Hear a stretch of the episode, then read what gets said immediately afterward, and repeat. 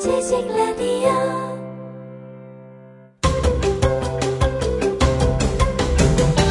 김용민의 역사 브리핑.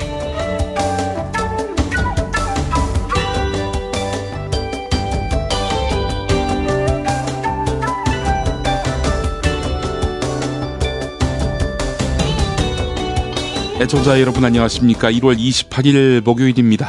김용민입니다. 1986년 오늘로 가보겠습니다. 아침 11시 38분 저도 텔레비전을 통해서 이 광경을 지켜봤는데요. 승무원 7명을 태운 미국의 우주왕복선 찰린저호가 플로리다의 케이프 커네버럴 기지에서 힘차게 날아올랐는데 터졌던 환호가 탄식과 경악으로 바뀐 데 걸린 시간은 고작 73초였습니다. 1분 갓 지난 시점 우주선은 커다란 화염에 휩싸이면서 산산이 부서지고 맙니다. 챌린저호 폭발은 미국 우주계획 역사상 최악의 사고였습니다.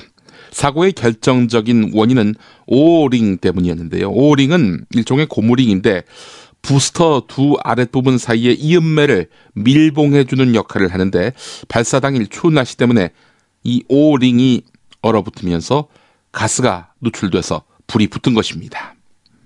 특별조사위원회는 날씨가 추우면 고무 오링이 재구시를 할 수 없게 된다. 이러면서 당시 부품 담당자들의 문제 제기를 이유로 해서 발사 연기를 요청했는데 미 항공우주국 나사는 수용 가능한 위험이라고 보고 연기 요청을 무시했다고 합니다. 원래는 1월 22일에 발사될 예정이었는데 다른 발사체와의 중복 또 악천후 등으로 인해서 거듭 연기됐었던 챌린저호였습니다. 그래서 나사는 더 이상 미룰 수 없다 이렇게 판단했던 것 같습니다.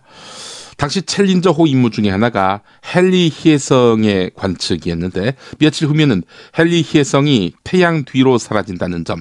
그날 밤 레이건 대통령의 연두 교서 연설에서 챌린저 호에 관한 내용이 언급될 예정이었다는 점 등이 발사 일정을 더 이상 미루기 힘든 요인으로 작용했습니다.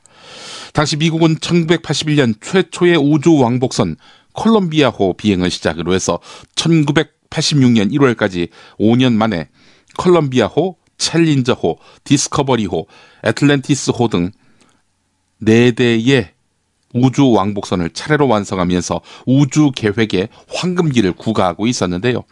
이런 붐을 타면서 나사는 1985년 우주 개발에 대한 국민들의 관심을 불러일으키기 위해 우주 여행 사상 처음으로 민간인을 우주 왕복선에 탑승시키기로 결정했습니다. 특히 교사를 선발해서 우주에서 수업을 하자는 계획 이런 것도 세웠는데 만 천 명이 넘는 교사가 응모했고 두 명이 민간 우주인으로 뽑혔습니다. 맥컬리프가 그 중에 하나였는데 이렇게 해서 뽑히는 사람이 공중에서 우주로 가보지도 못하고 산화해 버렸습니다. 맥컬리프가 그 중에 한 명이었습니다. 자, 그는 대기권 밖으로 나가지도 못한 채 챌린저호와 함께 산화했는데요. 함께 우주인으로 어, 뽑혀서 훈련받았던 바바라 모건은 21년 후 2007년 8월에 엔데버호에 탑승해서 맥컬리프가 아, 이루지 못한 우주 원격 수업의 꿈을 이루었습니다. 여섯 살 하늘이 밥을 잘 안 먹어요. 엄마, 나 이거 맛이 없어요. 그만 먹을래요. 엄마의 걱정은 점점 더해가는데요. 그런데 이때 택배입니다. 연지연 곰탕이 배달됐어요. 직접 도끼로 팬 장작불 위에 한우 사골과 도가니를 가마솥에 한가득 넣고 24시간 끓인 진구. 연지연 곰탕이 하늘이 입에 들어가는 순간 아, 맛있다. 엄마 한 그릇 더 주세요. 하늘이의 밥도둑 연지연 곰탕. 조미료 같은 첨가물이 전혀 들어가지 않아 엄마의 기쁨은 더하답니다. 연지연 곰탕은 강화군에서 김포시 방향으로 강화대교 건너자마자 있습니다. 포장 판매는 한 팩 800g에 7,000원, 7팩 이상 무료 배송합니다. 주문 전화는 010-7252-1114, 010-7252-1114. 중국 국가부총리 덩샤오핑 우리에게는 등소평으로 익숙한 이름이죠.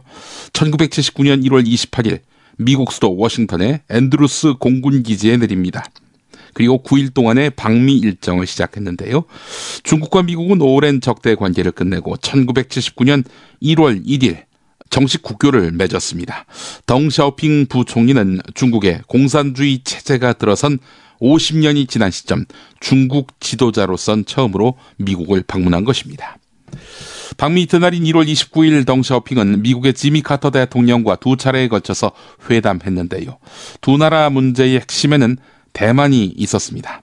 미국은 중국이 내세우는 하나의 중국 원칙을 받아들여서 대만과 단교하기는 했는데 여전히 대만에 방어용 무기를 판매하기를 원했습니다. 카터 대통령은 중국이 대만의 본토 병합을 평화적으로 추구하길 기대한다고 했고 덩샤오핑은 미국과 중국이 대소련 정책을 세우는 데 있어서 보조를 맞추자고 제안을 했습니다. 훗날에 카터가 밝힌 바에 따르면 덩 샤오핑은 국교 정상화를 위해서는 미국과 대만의 무기 거래를 용인할 수밖에 없다고 판단한 뒤 공개적 반대 암묵적 용인 정책을 취했다고 합니다. 공산주의 중국 지도자의 첫 미국 방문 화제의 연속이었습니다. 앞서서 1959년 미국을 방문한 소련의 지도자 후르시초프. 이 후르시초프가 적대적인 태도로 일관한 반면에 덩샤오핑은 소탈하고 인간적인 면모를 보였다고 합니다. 신장이 겨우 150cm를 넘는 덩샤오핑은 커다란 카우보이 모자를 쓰고 로데오 경기장에 나타나는가 하면 엘비스 프레슬리의 Love Me Tender를 불러 보이기도 했습니다. 포드 자동차, 보잉 항공기 회사 등 당대 미국의 주력 기업을 방문해서 자본주의 실체를 체험했는데 방미 일정을 마치고 중국으로 돌아간 덩샤오핑은 그 유명한 흑묘, 백묘론을 주장합니다. 검은 고양이든 흰 고양이든 쥐만 잘 잡으면 된다. 이 주장은 덩샤오핑의 중국이 공산주의적 이념 투쟁의 선명성을 강조한 마오쩌둥의 중국과는 달라질 것임을 예견했는데요. 반면에 미국에서는 덩샤오핑의 방미 반대 시위도 있었습니다. 친대만 성향의 화교로 구성된 시위대는 반역자 덩샤오핑을 타도하라 이렇게 외치다가 끌려갔는데요. 뉴욕타임스에 덩샤오핑과 중국 공산당을 비난하는 전면 광고를 내기도 했습니다. 카터 전 대통령은 나중에 덩샤오핑에 대해서 작지만 강인하고 지적이고 솔직하고 강단 있고 친근하고 자신감 있는 사람이었다 이렇게 평가를 했습니다. 덩샤오핑의 방미로 미국은 중국을 통해서 소련을 견제할 수 있었고 중국은 경제 발전에 매진할 가능성을 얻었다는 것입니다. 오늘의 경제 대국으로 부상하는 중국 그 첫 단추를 꿰은 사람이 바로 덩샤오핑이라고 봐야 되겠죠. 자, 미국과 중국의 외교 장관이 최근 북핵 문제를 놓고 만났는데 견해차가 뚜렷했죠. 덩샤오핑이 불렀다는 Love Me Tender 듣고 오겠습니다. Love me tender, love me sweet, never let me go. You have made my life complete and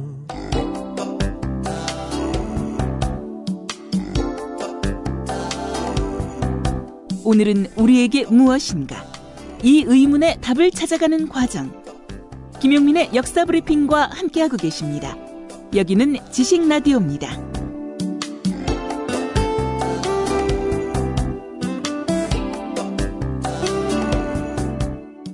1985년 1월 28일 아메리칸 뮤직 어워드 시상식에 참석했던 당대 최고의 팝 아티스트들이 음반 회사 A&M의 스튜디오에 모였습니다.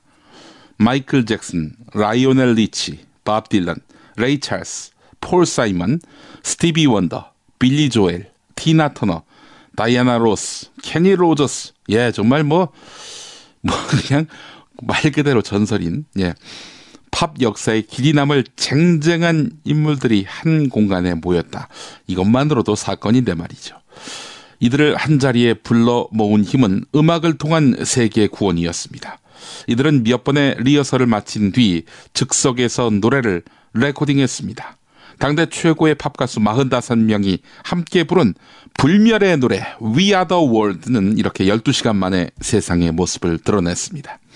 기아와 빈곤에 허덕이는 아프리카를 돕기 위해 제작된 이 노래는 세계 각국의 방송과 팝 음악계의 전폭적인 지지를 받으며 엄청난 반향을 일으켰습니다.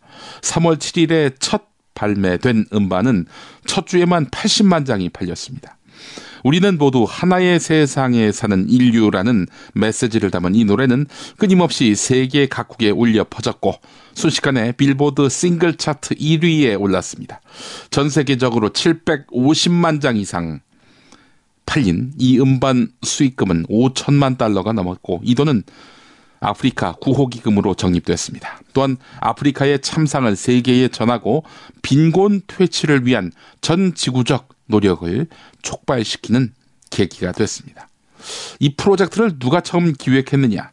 미국의 팝 가수면서 인권 운동가인 해리 벨라폰테였습니다. 1년 전 밥 겔도프 등 미국 팝 가수들이 주축이 돼 만든 밴드 에이드의 아프리카 자선 앨범 그들도 크리스마스를 알까요에서 영향을 받은 건데요. 벨라폰테의 아이디어에 적극 호응한 마이클 잭슨과 라이오넬 리치가 7분여의 이 노래를 공동 작곡했고 당시 최고의 프로듀서였던 퀸시 존스가 제작을 맡았습니다.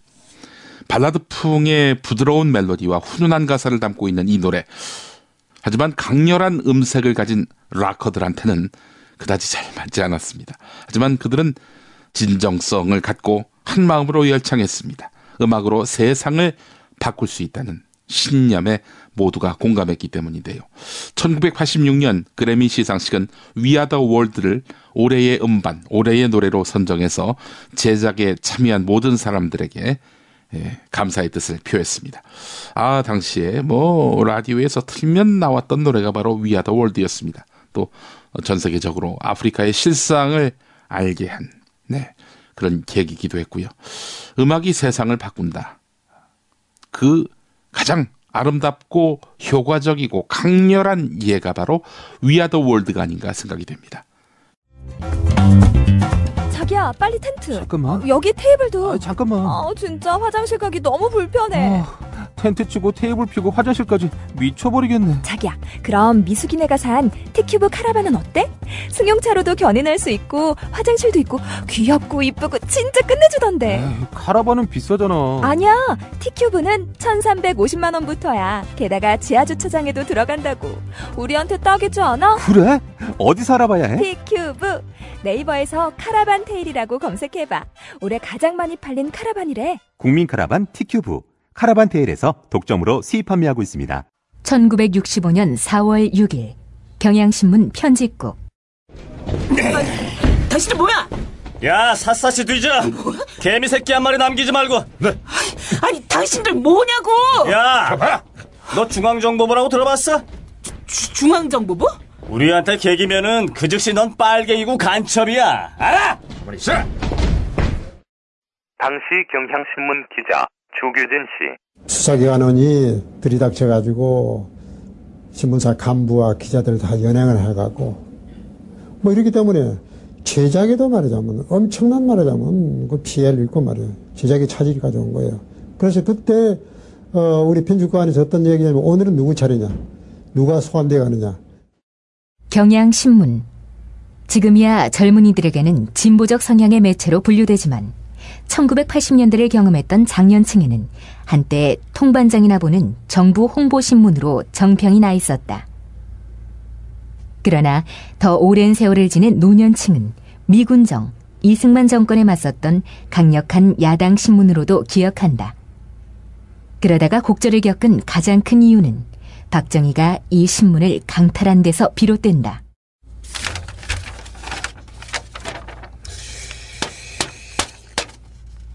그 경향신문이 갓나 새끼들 그 간이 배 밖으로 나왔구만 늘 이렇게 빨갱이들이 좋아할 기사만 실으니까니 저 부장님, 그 마침 그 얘기를 하려고 했는데 무슨 이야기? 경향신문 체육부장 이형백이라는 친구가 있습니다. 동생이 간첩입니다. 1958년 5월 한 달 1960년 8월부터 작년 9월까지 무려 4년 동안 난파됐다가 북으로 돌아갔습니다. 그거이 본인이 아니고 동생이라며? 아, 그런데 그 이형배기가 그 간첩 동생을 먹여주고 재워준 겁니다. 아니 그저 그 형제간에 그럴 수도 있는 거가 아니지. 마디 형제간이라도 대한민국 국민이라면 그러면 안 되는 거디. 음. 그리고 또 하나의 사건이 비슷한 시기에 발생한다. 1964년 12월 25일 경향신문 도쿄지사장이었던 윤우연이 사업 실패로 빚에 쫓기다가 북한으로 넘어간 일이다. 중앙정보부는 전혀 다른 이 두 사건을 엮어서 비판적 논조의 신문인 경향신문의 사주 이준구가 간첩이어서 발생한 일로 몰기로 한 것이다. 이준구는 구속된다.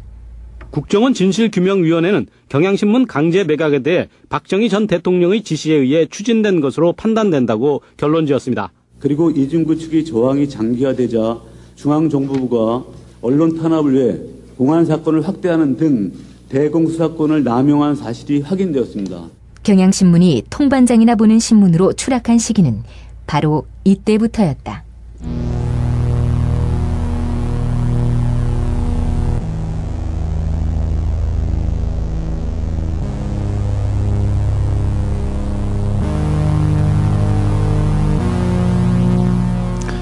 (1963년은) 태풍과 폭우가 잦아서 대흉년이 있었던 해입니다. 해방 후 한국 현대사에서 서민들이 가장 힘들어했던 때도 바로 이때가 아닐까 판단이 되는데요. 쌀값이 폭등했고 빵, 면의 원료인 밀가루에 대한 수요가 늘어났습니다. 1963년이면은 박정희가 대통령이 된 해인데 하늘이 노해서였을까요?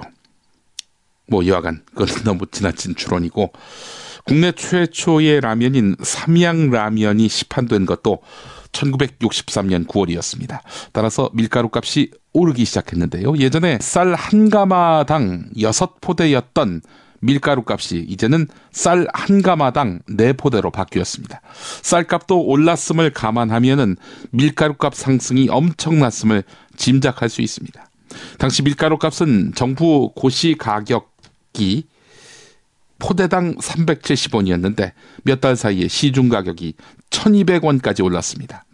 1963년 한 해 동안 밀가루 836만 포대가 팔렸으니 포대당 평균 이익이 최저 500원으로 잡아도 효성물산 등 제분업자들은 약 43억 원이라는 폭리를 취했다는 계산이 가능합니다. 설탕 역시 수요가 엄청났습니다.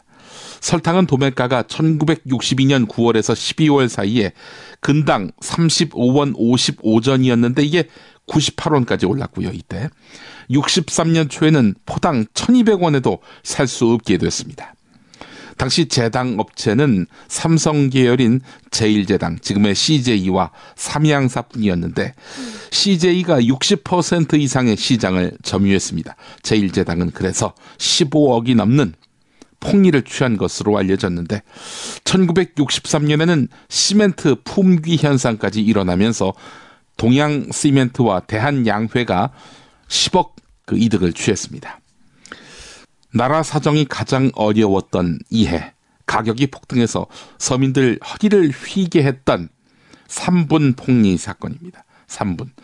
뭐 성격은 다르지요.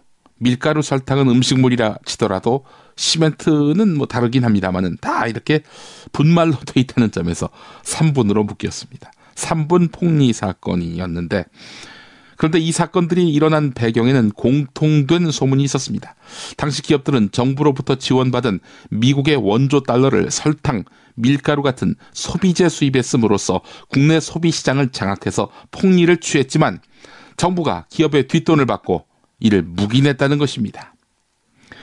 경향신문은 1963년 12월에 개원한 6대 국회가 밝혀야 할 주요 의제로 3분 폭리를 꼽고 이에 대한 기획 기사를 연재했습니다. 특히 1964년 1월 28일 사설에는 3분 업자들의 국민에 대한 농락, 수탈로 인해서 오늘과 같은 물가고의 한 원인이 됐음에도 정부가 그들을 두둔하는 인상을 언제까지 지속시킬 것인가 라면서 박정희 정권을 정면으로 비판했습니다. 그날 야당 의원들이 제출한 진상규명위원회 구성 결의안이 석연치 않은 이유로 동참자들이 중도에 빠지면서 국회에서 반려가 됐습니다. 이로 인해서 3분 폭리 사건이 정치 문제로 비화했는데 경향신문이 제기한 이런 소문 의혹들 대부분 사실로 확인됐습니다. 박정희가 경향신문을 가만뒀겠습니까? 이후에 경향신문은 강제 매각되는 비운을 겪었습니다. 경향신문이 어떻게 강제 매각됐는지 주진우의 현대사 일부 내용 앞서서 들으셨죠?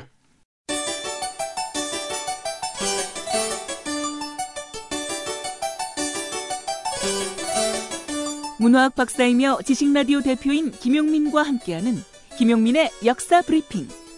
매일 낮 12시 지식 라디오를 통해 생방송됩니다.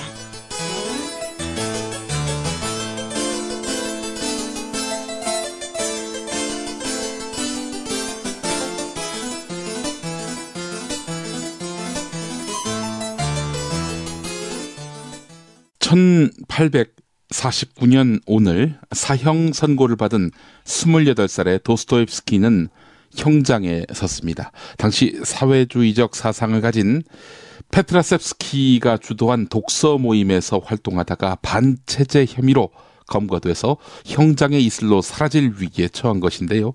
당시 니콜라이 1세는 서유럽 자유주의 사조의 유입을 두려워한 나머지 젊은 지식인들에게 본보기를 보이려고 일종의 연극을 꾸몄습니다. 형이 집행되던 날은 영하 50도의 추운 겨울이었습니다. 영하 50도. 예, 이건 뭐 경험을 해보지 못해서 모르겠는데 얼마나 추웠을까요? 도스토옙스키는 두 사람의 사형수와 함께 눈이 가려진 채 사형대에 묶였습니다. 사형수들에게는 최후의 5분이 주어졌습니다. 당시 도스토옙스키의 심정은 훗날 자신이 쓴 장편 소설 백치에 잘 드러나 있는데 이 책에서 도스토옙스키는 자신의 경험을 투영해서 이 세상에서 숨 쉴 수 있는 시간은 5분뿐이다. 그중 2분은 동지들과 작별하는데, 2분은 삶을 되돌아보는데, 나머지 1분은 이 세상을 마지막으로 한 번 보는데 쓰고 싶다. 이렇게 수뢰했습니다. 5분은 참 눈 깜짝할 사이에 흘러가 버립니다. 도스토옙스키는 이제는 죽는구나 하면서 눈을 질끈 감았는데 그때 기적이 일어납니다. 멀리서 한 병사가 흰 수건을 들면서 황제의 특사령을 가지고 달려온 것입니다. 사형 직전에 풀려난 도스토옙스키는 4년 동안 시베리아에 유형을 가는 것으로 감형됐는데요. 이 역시 니콜라이 1세의 계획이었습니다. 옴스크에서의 감옥 생활 체험은 나중에 장편 소설 죽음의 지배 기록, 학대받은 사람들의 사실적으로 묘사가 됐습니다. 이 10년 동안 공백 기간이었죠. 작품을 준비하는 기간으로서 너끈하게 소화가 됐던 것입니다. 그가 페테르부르크로 귀환한 것은 형을 마치고 군대에서 사병으로 근무한 뒤인 1859년이었는데 극적으로 사형을 면했던 도스토옙스키는 여생을 소설 쓰기에 쏟았습니다. 1864년은 아내와 형이 죽었고 잡지 경영이 실패로 끝난 그야말로 불운했던 한 해였습니다. 그 결과 막대한 빚에 쫓긴 채 해외로 도피하면서 파란만장한 삶을 살았는데 쫓기는 삶을 살게 된 데에는 노름빚의 영향도 컸다고 합니다. 도박 중독자가 됐던 것이죠.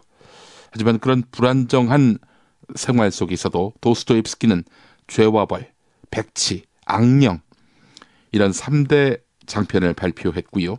1878년부터 1880년까지 마지막 작품이 된 카라마조프의 형제들을 집필을 했습니다. 그리고 60세 나이로 1881년 세상을 떠납니다. 바로 오늘. 아, 참 놀랍죠? 1849년에 예, 사형 집행 순간에 풀려나고 그리고 1881년에 세상을 떠나고 같은 날에 말입니다. 같은 날에. 1월 28일은 그래서 도스토옙스키와 연관이 깊은 날이네요. 대한민국 방과 후 학교 지식 라디오 대표 김용민입니다. 사상과 철학, 주체성과 정의감마저 잃게 만드는 세상. 이 세상에서 인간답게 사는 길을 찾고자 이 학교를 열었습니다. 시민의 재교육, 지식 라디오가 담당하겠습니다. 광고로서 응원해 주십시오. 기대 이상의 효과로 보답하겠습니다. 지식 라디오 광고 문의는 지식 라디오 공식 이메일 영문 geesik 라디오 골뱅이 gmail.com 지식 라디오 골뱅이 gmail.com으로 하실 수 있습니다.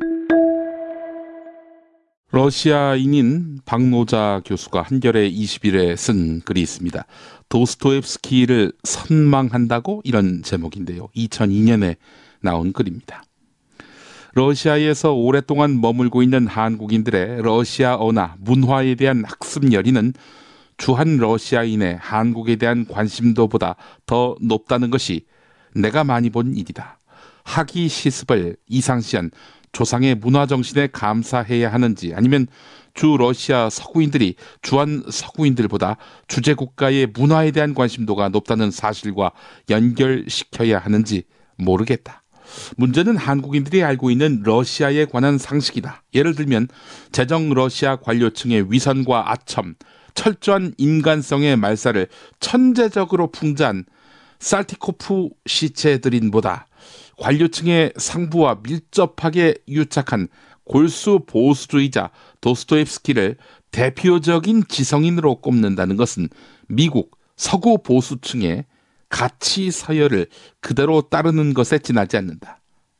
마찬가지로 사회주의적인 인간의 해방을 갈망한 미래지향적인 스크리아비인의 음악보다 보수적인 차이코프스키를 선호하는 것도 서구의 정전을 추종하는 이름에 틀림없다. 한마디로 평균적인 한국인이 러시아에 대해서 덜 무지하지만 러시아를 서구 사람의 러시아관이라는 색안경을 끼고 보는 경향은 마찬가지다. 어이 놀랐네요. 이 글을 예, 읽기 전까지는 도스토옙스키, 차이코프스키를 참 좋아했는데 말이죠. 스크리아비인의 피아노 소나타 3번 들으면서 마무리하겠습니다. 여러분 감사합니다.